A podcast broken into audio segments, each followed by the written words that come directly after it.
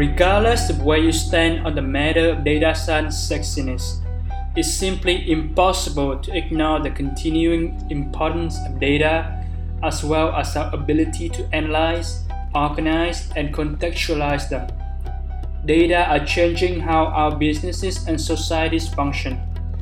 They are being used to solve a ton of interesting problems and shaping the questions we can ask of the world around us. Hi, I'm James Lee, and this is DataCast. Join me for raw conversations with practitioners from the worlds of AI, machine learning, statistics, and data science.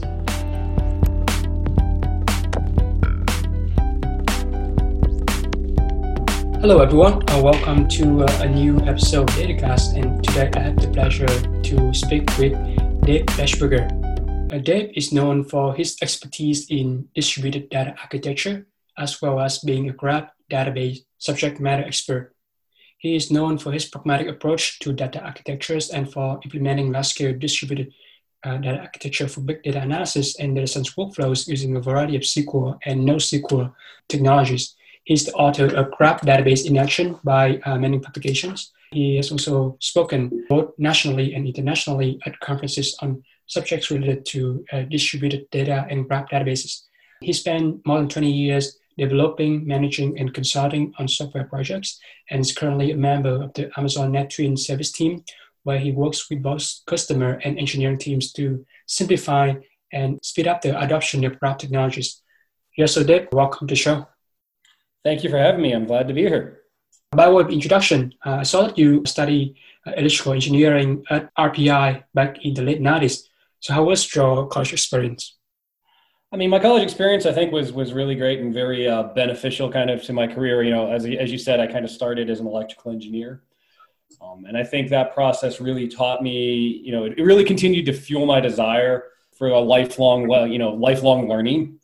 And always be challenging yourself, because, you know, electrical engineering is a relatively challenging discipline. But I think one of the biggest things that I also learned from that was actually something that when I was in high school, one of my friend's fathers said. He was, you know, he had gone to engineering school, and he's like, you don't go to engineering school to learn how to do a job. What you really do is you go to engineering school to learn how to learn. And I kind of took that to heart. And that really, I think, was a very key learning throughout my college years, was really that, you know, that fueling that passion to learn and really learning how to effectively be able to learn and understand new technologies and new concepts. Mm-hmm. As you know, like I said, I was an electrical engineer. Probably about my junior year, I realized I probably should have gone into computer science or computer engineering based on my interests, because, you know, electrical engineering can really, you know, span the gamut of different technologies, from, you know, developing microchips to developing, you know, the national power grid. But really what I kind of was interested in was really the boundary between hardware and software systems. So I ended up actually going, you know, finishing my degree in electrical engineering, but I created my own kind of concentration around basically designing and developing embedded systems. So, you know, really that hardware-software interface was really kind of what I found the most interesting area for me to kind of explore. I see. And yeah, so you talk about that exposure to software development. After finishing, you know, your undergrad, within the next 12 years or so, you work as a software engineer across a variety of companies in Montana. So can you comment on sort of this career phase of yours? Yeah, I mean, I think this was really a formative time of kind of my early career. You know, I worked for, you know, a lot of small companies in Montana. You know, there wasn't really large, you know, software development shops or software development firms there. And most of the ones that I worked from, you know, had either, you know, a one developer or just a handful of developers. So really, you know, that gave me a chance early on in my career to get a very wide, you know, a very large breadth of experience across different things, because it wasn't just, okay, go figure out how to do this thing. It, you know, it was, I needed to be able to, you know, work with databases. I needed to be able to develop web pages. I needed to be able to deploy these sorts of applications. I needed to set up servers. I needed to manage infrastructure. So I really kind of gave me a very broad view of the different types of problems that are out there in the software development realm, and gave me the ability to kind of, you know, I think that really led to my ability to being able to look at problems from different angles and being able to use those different angles to evaluate kind of a more holistic approach and solution to a problem. Mm-hmm. Because of the, you know, that there's different breadth of experience that I had. that's also where I kind of started down my road of developing data-intensive applications. I worked at, as I said, I worked across a variety of different companies while I was there. But, one of my first jobs out of school was basically working with, data. Basically it was a company that built a data collection and analysis platform for pharmaceutical manufacturing. Mm-hmm. This was very, I think, important to me because it really, it taught me the importance of being able to understand not only what the data that you're getting is, but really understand how to conduct and understand what you're producing out of that data in order to make it valuable to the end user. I always kind of think of it as that spectrum of you have data, you can turn it into information and you can turn that into insight and you can turn those insights into actions. Well, really, in order to be able to make that efficiently, you have to not only understand what the data that you're dealing with is, but what sort of analysis makes sense to perform on top of it and what some of the outcomes of that analysis can empower down the road. Mm-hmm. So I think that kind of stopped me for that. Then I kind of worked at a company that basically, did applied psychological research. Mm-hmm. And this was kind of where I would say I kind of got my start with dealing with data scientists or in data science. What we did there was we made a system that tracked a person's eye movements and then basically performed a lot of what we just called statistics at that point, but what you would probably consider machine learning nowadays on that data to basically develop a model of how someone looks at familiar and unfamiliar images. So, we dealt with, a lot of the normal data science type problems of, data cleansing, data normalization, clustering, linear and quadratic regressions. So, those are a couple that definitely, a couple of the, formative jobs I had during that time. Thanks a lot for sharing that high level information on some of the lessons you learn and sort of exposure to reading data intensive application. From 2013 to 2017, you worked as a senior architect and tech lead at Expero, which is a Houston-based startup that developed custom software exclusively for domain expert users. And during the time there, you focused on architecture and full-stack development of distributed system and big data application across multiple clients. What are some of the major projects that you contribute to during your time here? Yeah, during that time, Expero, I was working, as Expero as a consultant for a variety of different corporate clients. It is a boutique consulting firm that basically really specializes in complex distributed data systems and UI UX development. Mm-hmm. So I worked on a couple of different projects there. When I started with Expero, they were a relatively small firm, and they really were targeted at working with major integrated oil and gas companies, mainly in the area of leading edge oil exploration and data processing and visualization of all of the data that they had in those sorts of areas. Those projects were definitely very interesting. They taught me a lot about, a couple of different things. One, they really were probably my first introduction into some massively distributed big data applications. When you start thinking about things like seismic data collection or basically, scientific model outputs, you're talking some very large data files that are distributed not only within, a data center or across servers, but also internationally and, across basically different, sub-businesses within that company.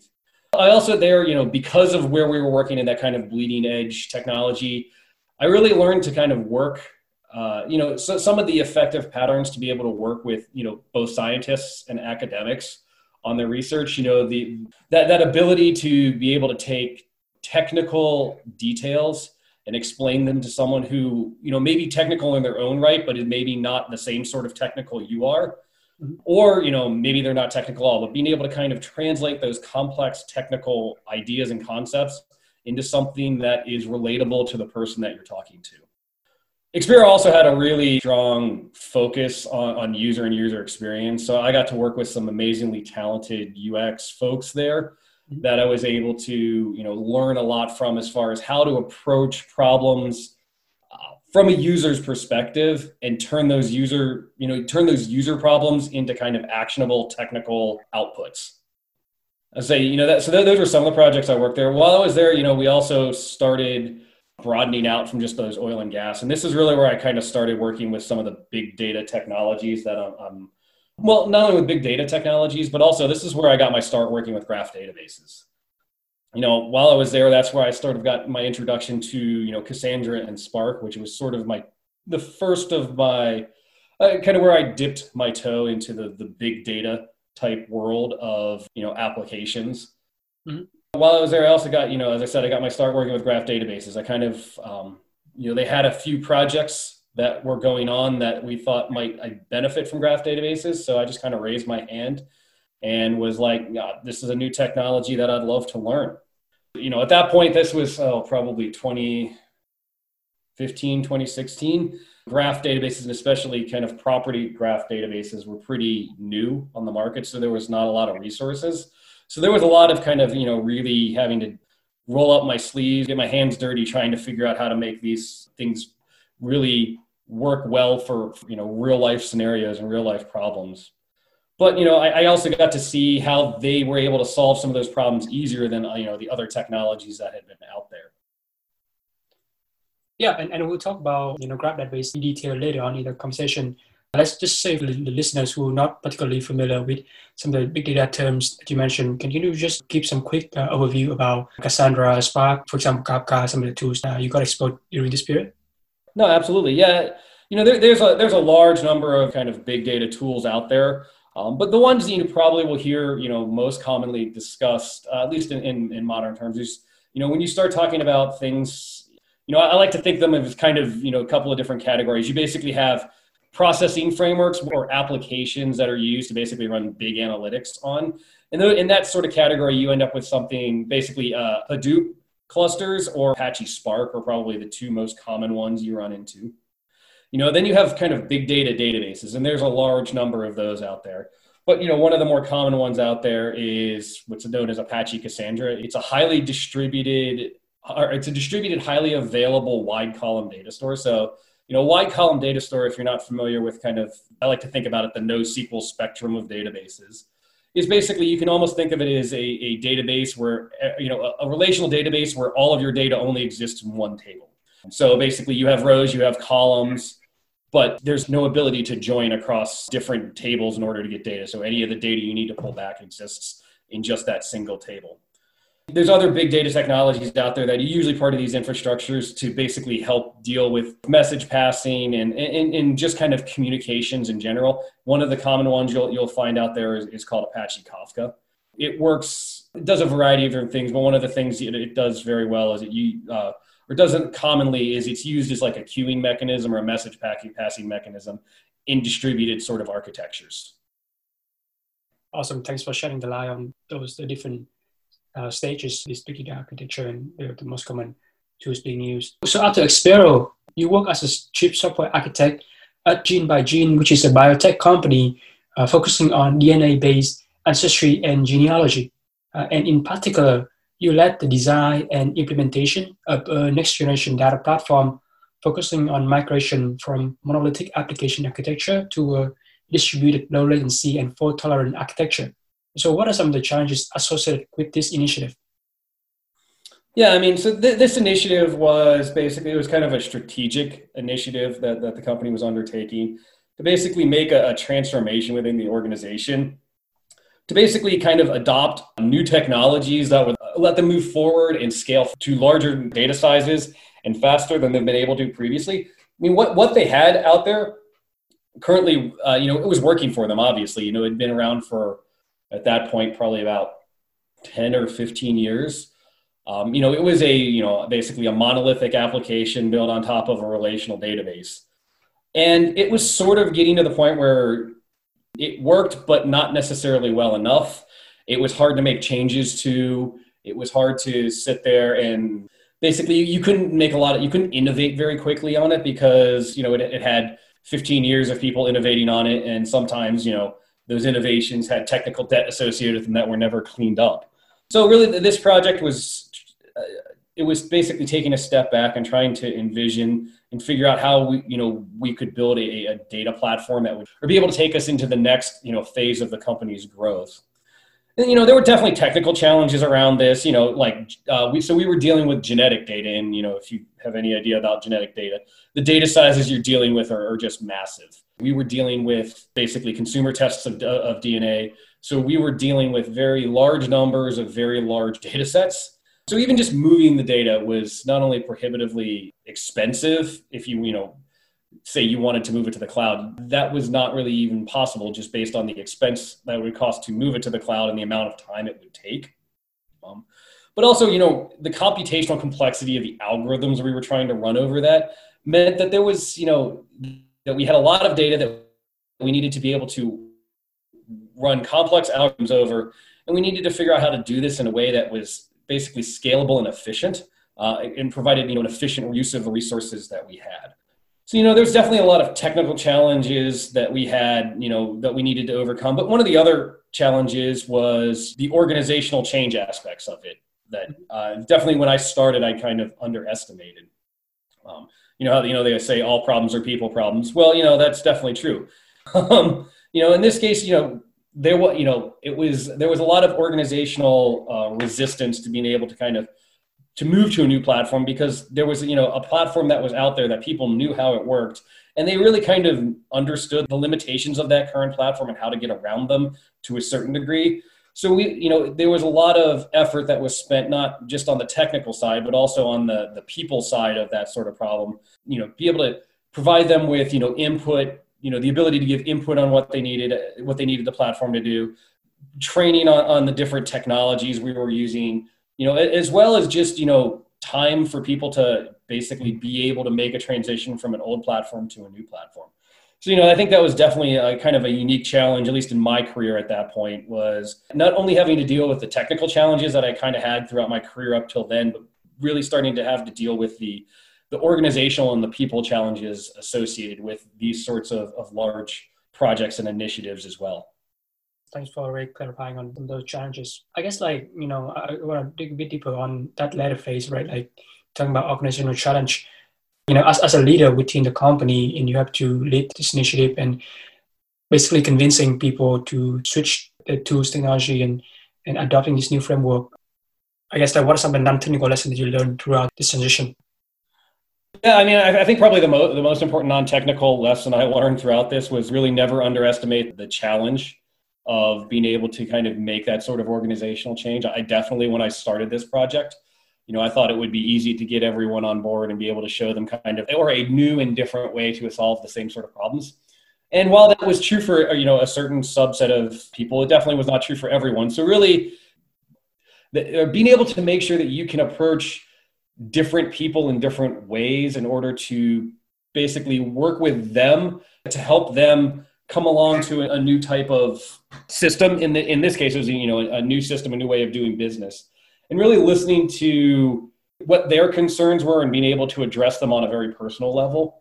Figure out, you know, it's kind of one of those, really taught me to work with people and really figure out what each different type of person finds important, and then be able to talk and speak directly to their concerns based on what is most important to them. Had different people obviously in different roles, and in different roles, it wasn't necessarily that, you know, that the technology was new, but that this would make your life easier because you only have to do, you know, because in your daily role, you have to do less steps in order to do this, or you get the reports back faster, or you get the reports back that are more accurate or contain the additional data that you've been asking for a while. So this was definitely a bit of a, you know, as I said, this was kind of the first time I'd really managed that sort of large organizational change. So my, you know, big lesson I learned from there was really plan time into the schedule for these sorts of organizational challenges versus just technical challenges. I mean, as far as resources, I definitely did a lot of reading and talking to, you know, mentors and friends that are in that sort of thing to kind of come up with what some of the best practices for being able to deal with this sort of organizational, I don't want to call it organizational chaos, but, you know, a little bit of, you know, when you're making this sort of wholesale change, there's always a little bit of unplanned chaos going on, you know, how best to manage that, how best to, you know, ease people's fears about adoption of these sorts of basically, you know, wholesale changes to their day-to-day work.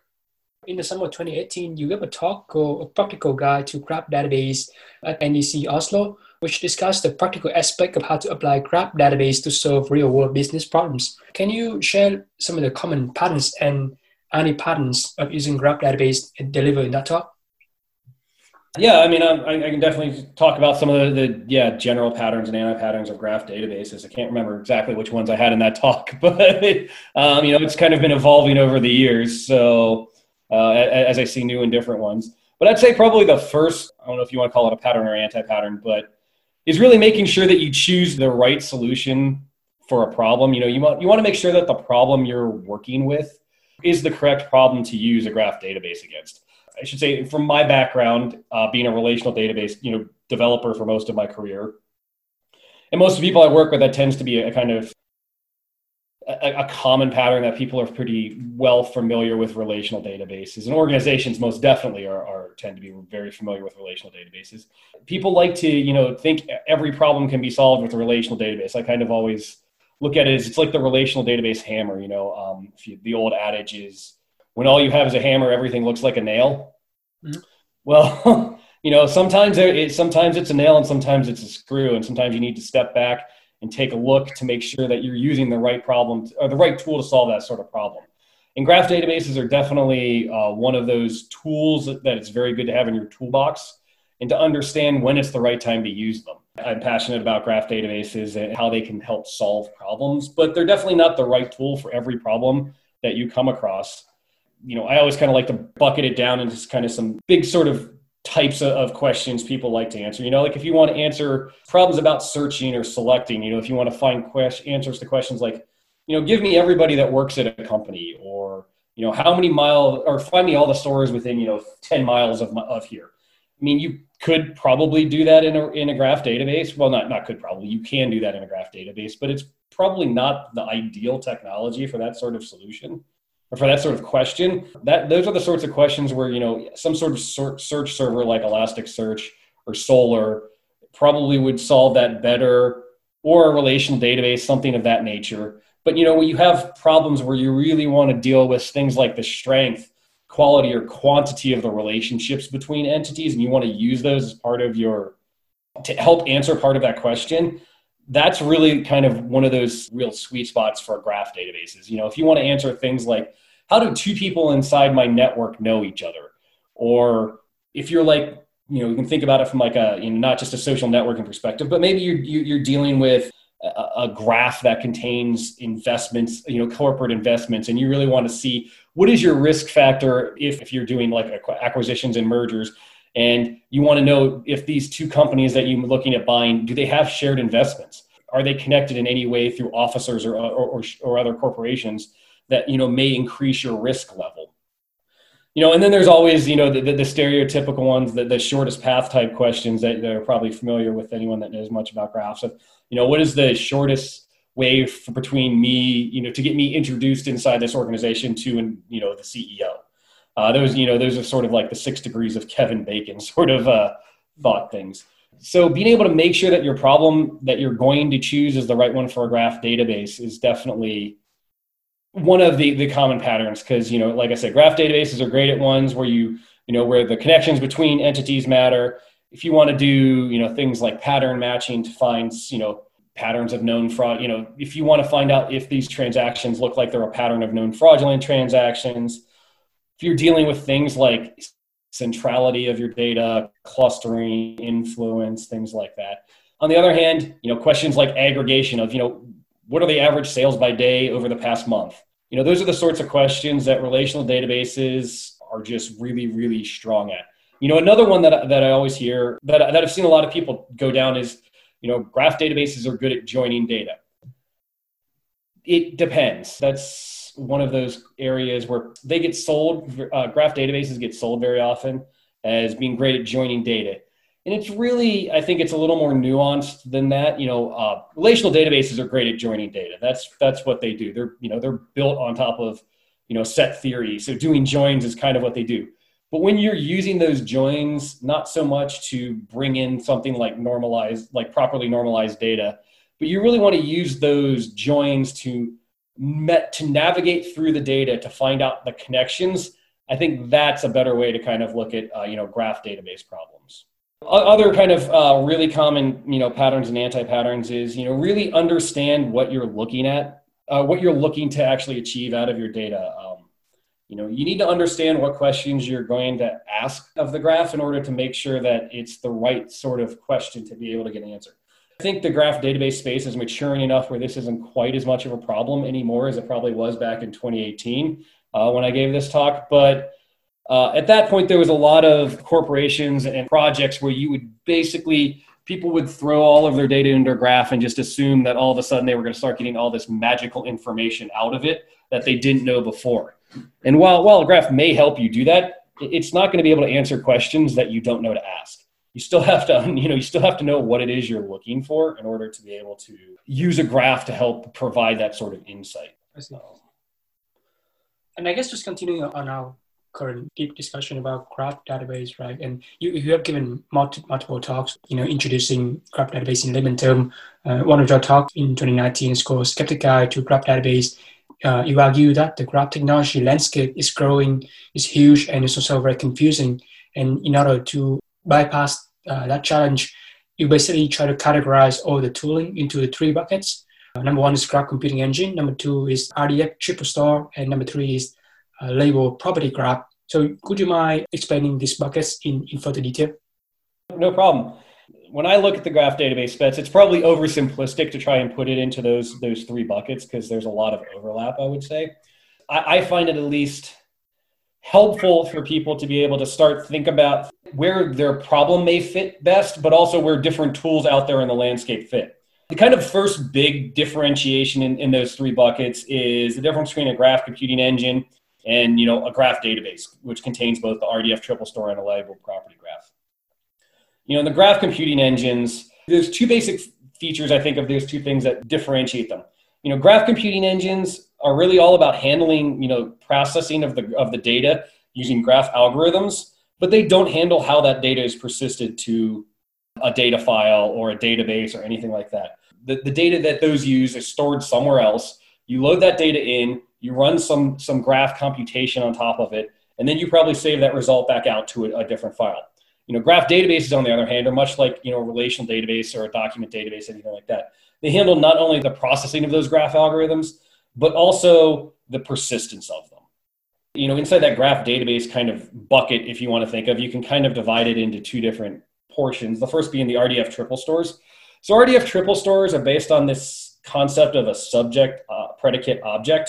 So those three pieces together are what's known as that RDF triple. It comes from basically a W3C standard that really was spawned out of the semantic web movement of about the early 2000s.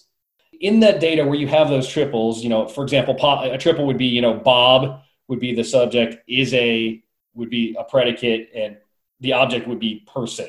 That'd be an example of triple. Each of those data, when you store that data into a data store, each of those pieces of data are able to be uniquely referenced by a URI or an IRI. There tends to be a defined ontology around how that data inside that graph is structured. Those sorts of data stores tend to have more complex, basically rules-based engines that allow for inferencing and reasoning of those edges to basically allow for the generation of new data. And really, when I think of those sorts of data, RDF data stores, I think they're really optimized for being able to infer new data and for working in certain industries where there's really a lot of publicly available data stored in that format. Chemical manufacturing would be one example of that. There's a lot of healthcare data that's also stored that way. Labeled property graphs, which is the other bucket in that sort of graph database, the bigger graph database, or the other categorization in that bigger graph database bucket. Those are a little bit newer to the scene. They've probably been around, I want to say it was about 2008 or 2009. Is when they started kind of first hitting the scenes. And really, these are probably the ones that are most relational developers would probably be the most familiar with, because your data is not necessarily stored in that triple format that I was talking about before, but really it's stored as vertices, edges, and properties. So you have vertices, which represent basically the nouns or the entities in your domain. You have edges, which represent the verbs or the relationships between those entities. And then you have properties, which represent the attributes associated with either a vertex or an edge. One of the unique things about graph databases in general and property graphs specifically is the fact that edges inside graph databases are kind of, I like to call them first-class citizens. And when I talk about them being first-class citizens, what I really mean is those edges not only are as important as the entities or the vertices themselves, but especially in like a labeled property graph, those edges can also contain properties of their own. So, you know, in a relational database model, you know, relationships between your data are basically kind of weakly done via, you know, foreign key connections. So there is no way to explicitly build, you know, properties associated with that relationship. If you want to do that, you end up having to basically put a bridge table in between to store that data. In property graphs, you can directly assign those sorts of attributes to an edge. So for an example of when you might want to do that is, you know, let's say you had a graph that just contained cities and roads that connected them. You could have, you know, you'd have cities and roads that connected them. However, the likelihood, if you wanted to be able to find the shortest route between two cities, is that those roads are not all going to be evenly weighted as far as the how far you have to drive or how good the condition of the road would be. You know, maybe one is a windy country road that takes 100 miles to get between two cities, and maybe one is a 4-lane interstate that basically takes, you know, 50 miles to get between those two. Well, you'd want to be able, within a labeled property graph, you can represent those, basically those comparative differences by being able to actually attach that sort of relative weight to the edge itself, to the relationship between those two things. And that's a really powerful construct that property graphs bring to the table. So I think that's kind of a very high level look at kind of what the landscape of those two things look like. When you kind of sit down and think about it, really, if I had to kind of sum it up, I would say graph computing engines are built to work on huge scales of data, and they're really an optimal choice where you want to be able to run graph algorithms to calculate global graph properties or properties that you use most, and if not all, of the graph to calculate as some sort of background or batch process. Graph databases, on the other hand, tend to be really are all about being able to process and persist that data for, you know, more real-time interaction with, you know, RDF databases being optimized for kind of being able to, you know, store data in a defined format and infer new data, and property graphs being able to really being optimized for traversing known relationships inside your graph and inside your data. I know I just said a lot there, but yeah, for sure. And I'll be sure to include the link to the talk that you gave with some slides. I think it's really helpful because, as you mentioned, like, you know, choosing the right tool for the job is definitely necessary, and having that sort of understanding on the pros and cons of, you know, these the difference between computing engine and the two databases is pretty critical. Going back to your career, after Gene by Gene, you joined DataStax Global Graph Practice team as a solution architect and a graph database subject matter expert. For the audience who is not familiar with DataStax, can you provide a brief overview of the company? Yeah, absolutely. So DataStax is the company behind the open source Apache Cassandra project that I was mentioning earlier. And they do a couple of different things. First off, they provide commercial support for, you know, Cassandra installations. They also have their own commercially supported version of, they call it DataStax Enterprise, which basically uses Cassandra under the covers, but then has built on, you know, search, analytics, and a graph platform on top of that Cassandra database in order to serve about big data type use cases. And yeah, when I was working there, I basically came on board to work with Dr. Denise Gosnell as she was starting up the Global Graph Practice. And really, we were all about being able to help customers, you know, build and adopt graph technologies to help them, you know, develop some of the largest graph-backed applications basically in the world at that point. So it was a very kind of fun and challenging environment to work in to be able to solve these problems at very large scales. Mm-hmm. I'm curious, like, what sort of customer DataStax like targeted, like what sort of companies that some of the graph solution that DataStax provided? You know, we targeted a large lot of customers, but basically, you know, the customers that really found the advantages of DataStax Enterprise were ones that had a couple of potentially different needs. One, they needed the ability to have data that basically will be able to store and analyze data that was much larger than you could fit on a single machine. You know, most databases out there, or I should say not most, a large number of databases out there really are all about, you know, if you want to be able to, you know, add more data, you just need to scale up your individual servers. One of the design principles of how Cassandra was built was that it was built to basically scale out as opposed to scaling up. So it, you know, had near linear scalability as far as being able to add not only data size, but also data processing. It was built with a masterless architecture, so there was no kind of single point of failure in that sort of system. So, you know, the customers that we were working with were the ones where that needed to be always on, that needed to be able to, you know, have data stored and replicated automatically across multiple different data centers for, you know, redundancy and high availability sorts of things. And they had data that, you know, was just in the, you know, many, many terabytes of data that just wouldn't fit in a normal, you know, relational database workload, for lack of a better kind of example. Awesome. Yeah, thanks for sharing that. And in particular, I watched one of the talks that you gave last year on this DataStax Enterprise solution called Customer 360, which essentially collapsed data silos to drive business value. So can you walk through some of the main design component of this customer experience platform? So Customer 360 platform is, you know, we call it Customer 360, but it really is all about having a single, you know, database that you can go to find all of the information that focuses around a single, in the case of a Customer 360, it's a customer, but it could be a piece of equipment, it could be, you know, product or any other sort of entity. Most all companies, I would say, probably have, you know, lots of different data about their products or their people, their users, their customers, or any of the different, you know, things they work with stored in a variety of different systems. You know, let's say if you're an e-commerce company, you know, you might have some data stored in a customer support system. You'd have some data stored in probably some sort of CRM system. You would have some data stored in a shipping system, some data about, you know, a specific customer stored in an order management system. You know, it would be spread out among these different data silos. So being able to get a holistic view of how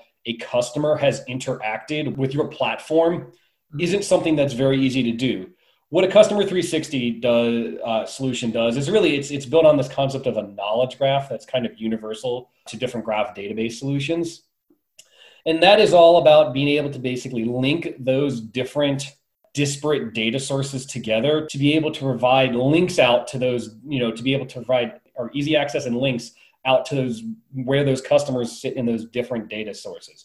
We can kind of think of this as a multi-tiered sort of system where, you know, really at the bottom, you kind of have this concept of a data ingestion platform. You know, this is where, you know, your data engineers probably live. This is where they're trying to get, you know, connect data from data silo A to data silo B to run reports, or, you know, data silo B to data silo C so they can be able to generate some other additional information. Well, you know, Customer 360 really provides them an easy way to be able to link those different pieces of data together in such a way that they're able to easily, that you're able to then easily connect those entities together to be able to create, you know, something like reports or things like that. You know, you kind of have a middle layer that I also like to think of is, you know, this is where, you know, your data scientist team and where your other knowledge workers tend to live.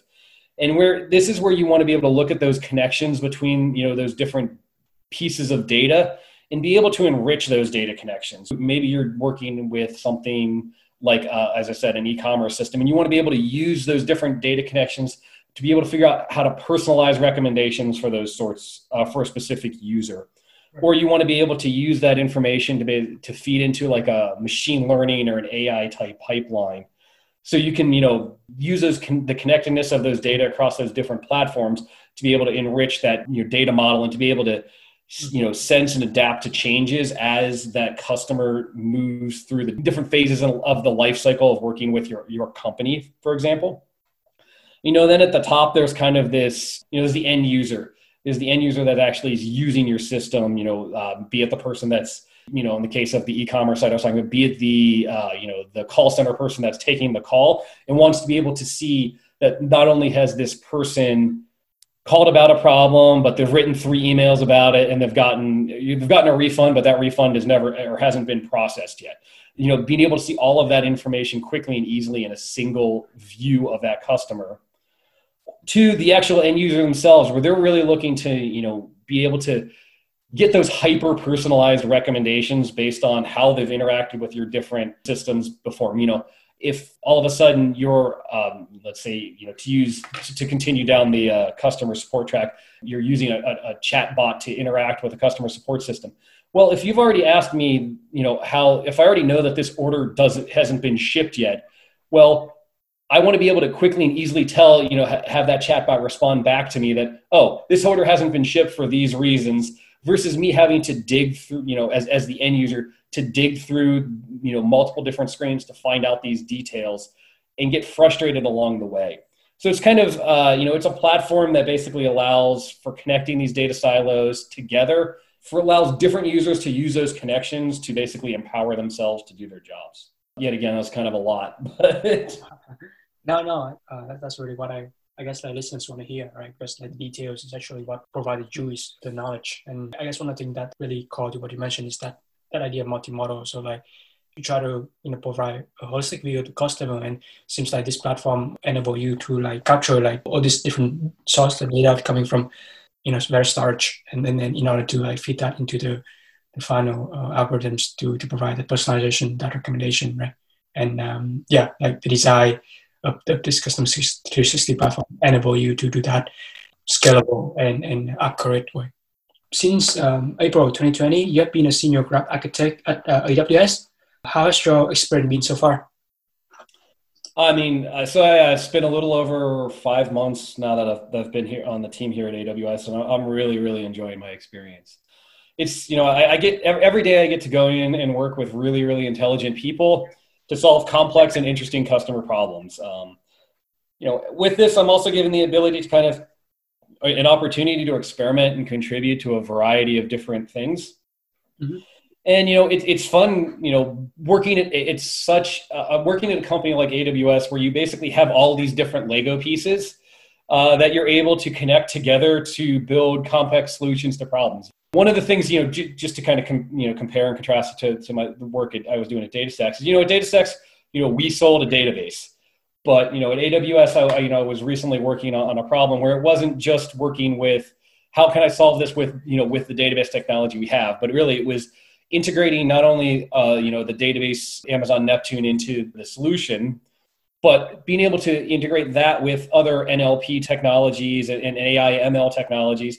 Like basically Comprehend, which is an NLP technology, and Lex, which is a chatbot technology, to really solve kind of the whole problem, or the whole full stack problem around how do I actually build a system that can. In that case, it was a demonstration application where we basically scraped blog posts, took that semi-structured data, created a knowledge graph out of it, and then built a chat interface on top of it. So maybe it'll have all of the pieces available to solve that sort of problem. It's definitely, I think, a very unique and interesting way that you can kind of, a difference, between working at AWS and some other companies that I've worked in the past.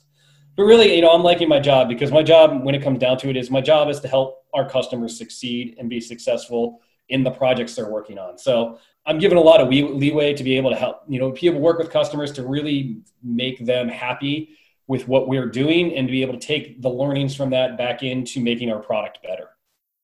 Awesome. Yeah, that sounds like you really enjoyed your time there. A company of Amazon scale definitely had abundant resources for you to maximize customer experience. So outside of work, you're also currently finishing a technical book with Manning called Graph Database in Action. The book teaches readers everything to know about building and running applications powered by graph databases. What has been the biggest challenge that you encountered during the writing process thus far? I mean, I would say that it was harder than I ever expected it to be. Even, talking to other people before I started this process, they're like, oh, it's going to be hard. It's going to be a lot of work, but it's definitely been more work than even I expected, even knowing that. I definitely underestimated the amount of time and effort it would be required to really create a good teaching manuscript for this sort of thing. This book, it's definitely been kind of a passion project for me. I would definitely say if you're going to go into writing any sort of tech book, make sure it is a passion project for you because, for the amount of time and effort you put in, it's unlikely you're going to see a huge return back on that sort of investment. But really, I kind of look at this is the book I wish I had when I started working with graph databases. So, it's kind of a passion for me to be able to make graph databases more accessible and easier for others to use moving forward, And one of the ways I thought I could contribute to that was to be able to basically take what I had learned and put it down in some paper that other people can learn from as well. Mm-hmm. You know, I like to think of this book as it's everything a relational database developer needs to know in order to build graph-backed applications, because, you know, building graph-backed applications really requires not only learning the technology, but also a bit of learning how to think differently about a problem. Your problems are no longer, it's not an entity-only mindset. It's really an entity and relationship mindset that you kind of have to switch to. My hope is that this book will help people get further along down that track faster and basically reduce some of the frustrations that I felt when I was starting with graph databases to a point where, you know, it becomes much more commonplace for customers to adopt them moving forward. I see. You also have a co-author of this book, right? Can you talk a bit about sort of the working relationship with him? Yeah, my co-author. My co-author was actually a colleague of mine when I was working at Expero, is where I first met Josh. We both kind of started down the graph database path at the same time. He was a little bit ahead of me. He had worked on a few projects by the time I got started. But doing a lot of, you know, kind of my early learnings of that, we were both kind of working and struggling through the same sorts of problems. You know, he's become a good friend since then. He was a good friend then, but now, you know, we've maintained a good friendship since then. And, you know, as I was working through writing this book, I'd been working on it for about 9 months when I realized I would really benefit from having a co-author come and join on the book with me. Not only did it, you know, reduce to some level the workload, but I think what it really did was it provided another perspective to a lot of the information that I was teaching. Mm-hmm. To really kind of make that information more applicable across a larger audience. You know, much like myself, Josh has spent a lot of time working and building graph-backed applications and teaching others to do the same. So kind of getting a different perspective on teaching the same material, I think really in the end helped the end material of the book be much more approachable for a larger variety, or a larger set of people. In the book, all examples are presented in the open source Apache TinkerPop framework and the Gremlin language. Can you briefly explain this framework for the uninitiated? Yeah, no problem. So the TinkerPop framework, it's an open source framework. It's a top-level Apache project. And it basically provides a set of APIs, a server, a reference implementation, as well as a query language known as Gremlin. Gremlin is an imperative query language, so it's a little different than most of the other query languages that you probably are familiar with that are like SQL, which, you know, are kind of declarative. With Gremlin, you're really focusing on how you move through, or, you know, you're really specifying how you're moving through your data in order to get from your start point to your end point. I kind of like to say it really helps if you sort of think it more in the terms of a stream processing engine than a query engine. I mean, this was actually quite a point of discussion and thought when I was really coming up with the idea for this book, was really what query language to use. You know, one of the things going on in basically the graph space is that it's relatively, you know, an immature as far as database technologies go. So there hasn't, you know, as I said, it's been around since, you know, 10-ish years for property graphs, which is not very long in the data space.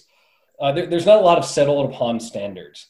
So, you know, there's a couple of different query languages out there. There's a lot of databases that have their own unique query languages associated with them. So I needed to choose one in order to work with. So I really wanted to choose one that was not going to necessarily box our readers into a single database. So I chose the open source TinkerPop framework, partially for that reason of it was, you know, it's entirely open source. There's an open source, you know, throughout the book, we use the Gremlin query language, the Gremlin console, and Gremlin server to do this. All of these are completely open source. Anybody can go use them. This framework is also implemented by 20 some databases out there. So it's relatively transportable across different data sources. The other reason I did was I think from a learning perspective, using that imperative query language that forces you to think about how you're moving through your data in order to get from point A to point B really makes for a better teaching plan, because you have to, you know, you're forced up front to think about these sorts of things versus a lot of declarative query language. You just kind of specify what you want and the optimizer does it for you, which works really, really good until it doesn't work anymore. And then you really have to kind of go back and try and, I don't know how many people have ever tried to go back and understand like the execution plan of a complex SQL query. It takes a while. There's definitely a lot of learning that you end up having to kind of go back and do. Whereas, starting from the very beginning, thinking about those sorts of things was something that I thought was very important for users to really kind of make that, to help that mindset switch from, a relational database mindset to a graph database mindset. Awesome. Yeah, thanks for sharing that. I'll be sure to include the link to the book on my new website, on the show notes, and there'll be a discount code for anyone who, interested in purchasing the early access version. And hopefully the book will be complete soon. They can take a look and learn more. It should be out here. Fingers crossed, it should be being published any day now. Yeah. Should be available in its final form in the next couple of weeks here, for sure. I know that you also put the code for the book on your GitHub, so I include that in the show notes as well. Lastly, what are some of the technological trends in big data and distributed system that you are most excited about at the moment? Yeah, I think there's kind of three here that I'd kind of highlight at the moment. The first one, obviously, being graph databases, as I kind of said, that's sort of my passion. Mm-hmm. And I'm really excited to see how we kind of move into what I think is kind of the next phase of graph databases. For the past, few years, graph databases have been, I think, very hyped up as far as what sort of problems they can actually solve. So I think we're starting to get to a point where that hype is dying. People don't necessarily need to hype it up as much, and people are starting to see where the real good use cases for them are and where they're not as useful. So being able to kind of start to see the use cases being accepted into the enterprise, and not is a more of a mainstream technology solution than kind of a niche player like they are in a lot of cases. I think part of that goes along with that as well as the standardization and the maturation of specifically the property graph database space. I think there's a couple of interesting areas of work going on here. There's a lot of work been going on around standardization of the schema working group. It's been led by Juan Cicada as well as a variety of others.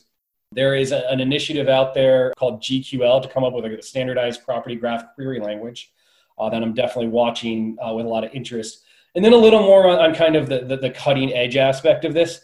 There's been a lot of work going on with algebraic property graphs and category theory being done by people such as Josh Schiniver of Uber and Marco Rodriguez that I'm kind of interested to see how this can take, graphs and graph databases to sort of the next level.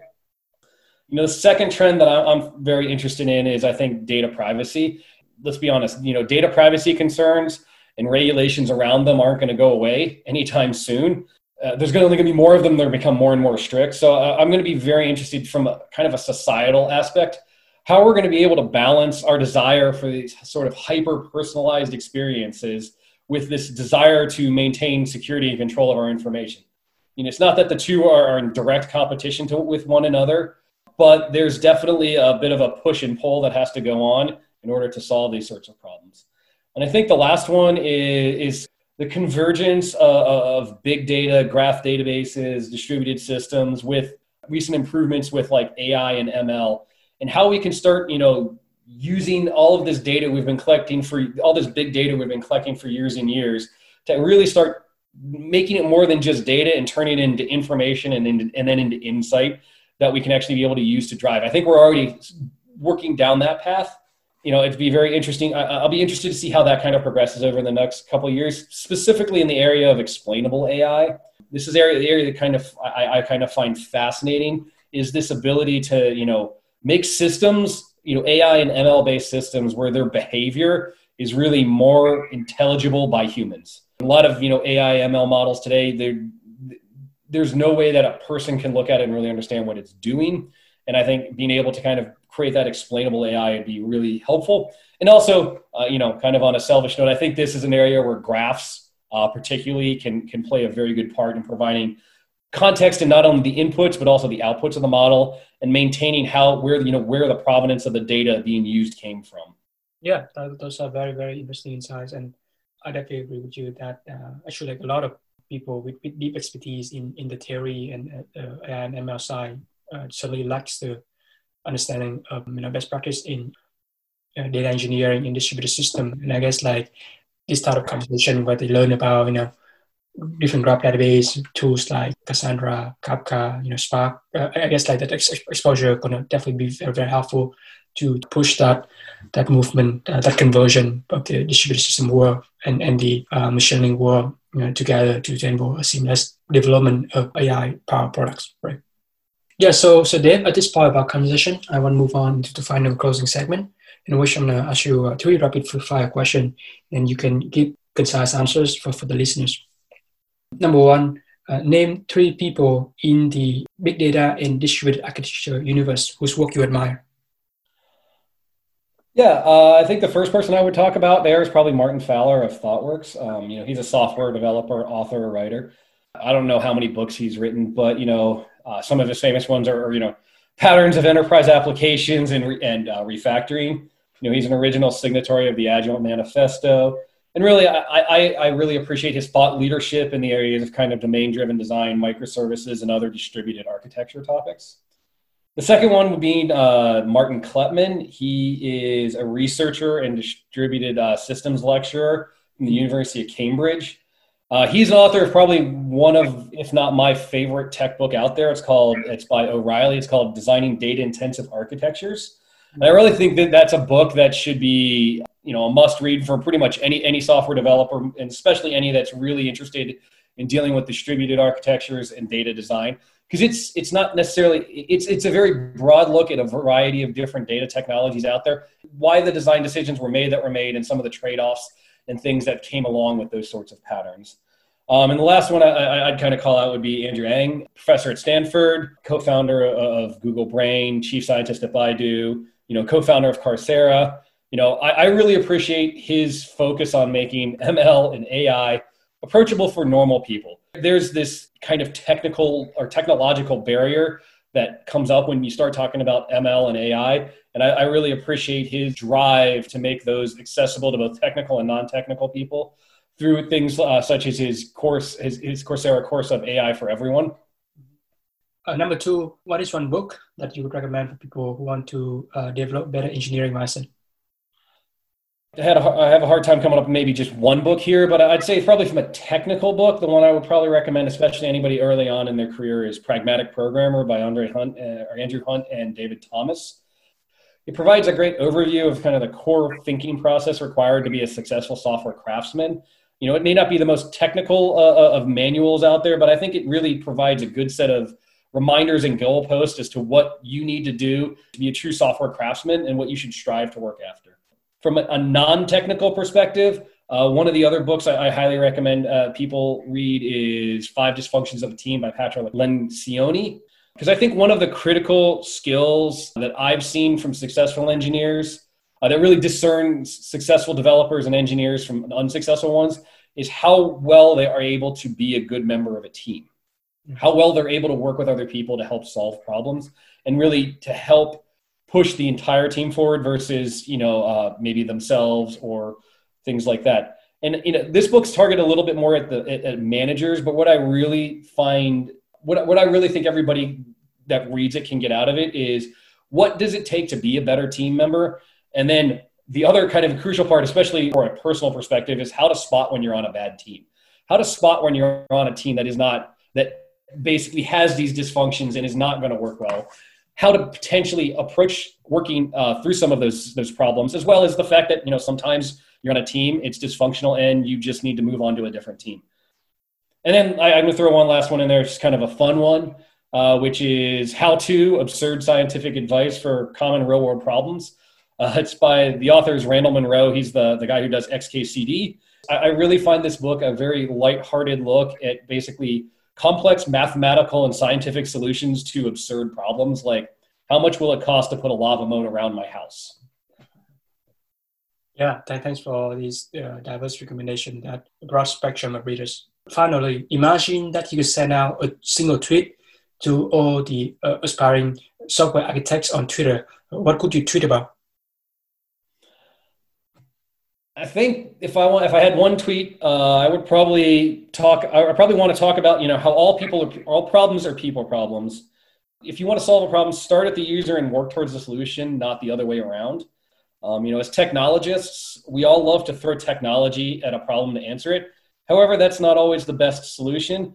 A lot of times we really love to throw the newest and most interesting technology towards a problem, but really to succeed, we first need to understand and empathize with the user's pain and then work backwards to what is the right solution to the problem versus basically trying to start with an answer and then start with a preconceived technological solution to a problem and work and try to make those two things fit. And so I think that's a brilliant way to conclude our interview. So yeah, Dave, I really enjoyed our conversation, learning about your educational background in electrical engineering, some of your work across startups and big tech companies, building distributed data architecture, your thought leadership on best practices and dealing with graph databases, your book, With Mining, that soon to be finished, and some of the trends and prediction that you're most excited about regarding the domain of big data distributed system. And I'll be sure to include all the resources and recommendations that we have discussed in this interview into the show notes, so listeners can have a chance to check it out and explore both the time and availability. So yeah, Dave, I appreciate you spending time with me today and hope you have a great rest of your day. Thank you very much for having me. It was a great time. Well, that's the wrap for another episode of DataCast. Hopefully, you have learned something insightful and interesting from my guest today. You can read the show notes from the podcast website at datacast.simplecast.fm. If you want to get instant updates when a new episode is released, either follow me on Twitter or subscribe to my newsletter on my website jameskelly.com. It is my greatest pleasure that you listen to this podcast and take advantage of the data revolution coming upon us. Goodbye for now.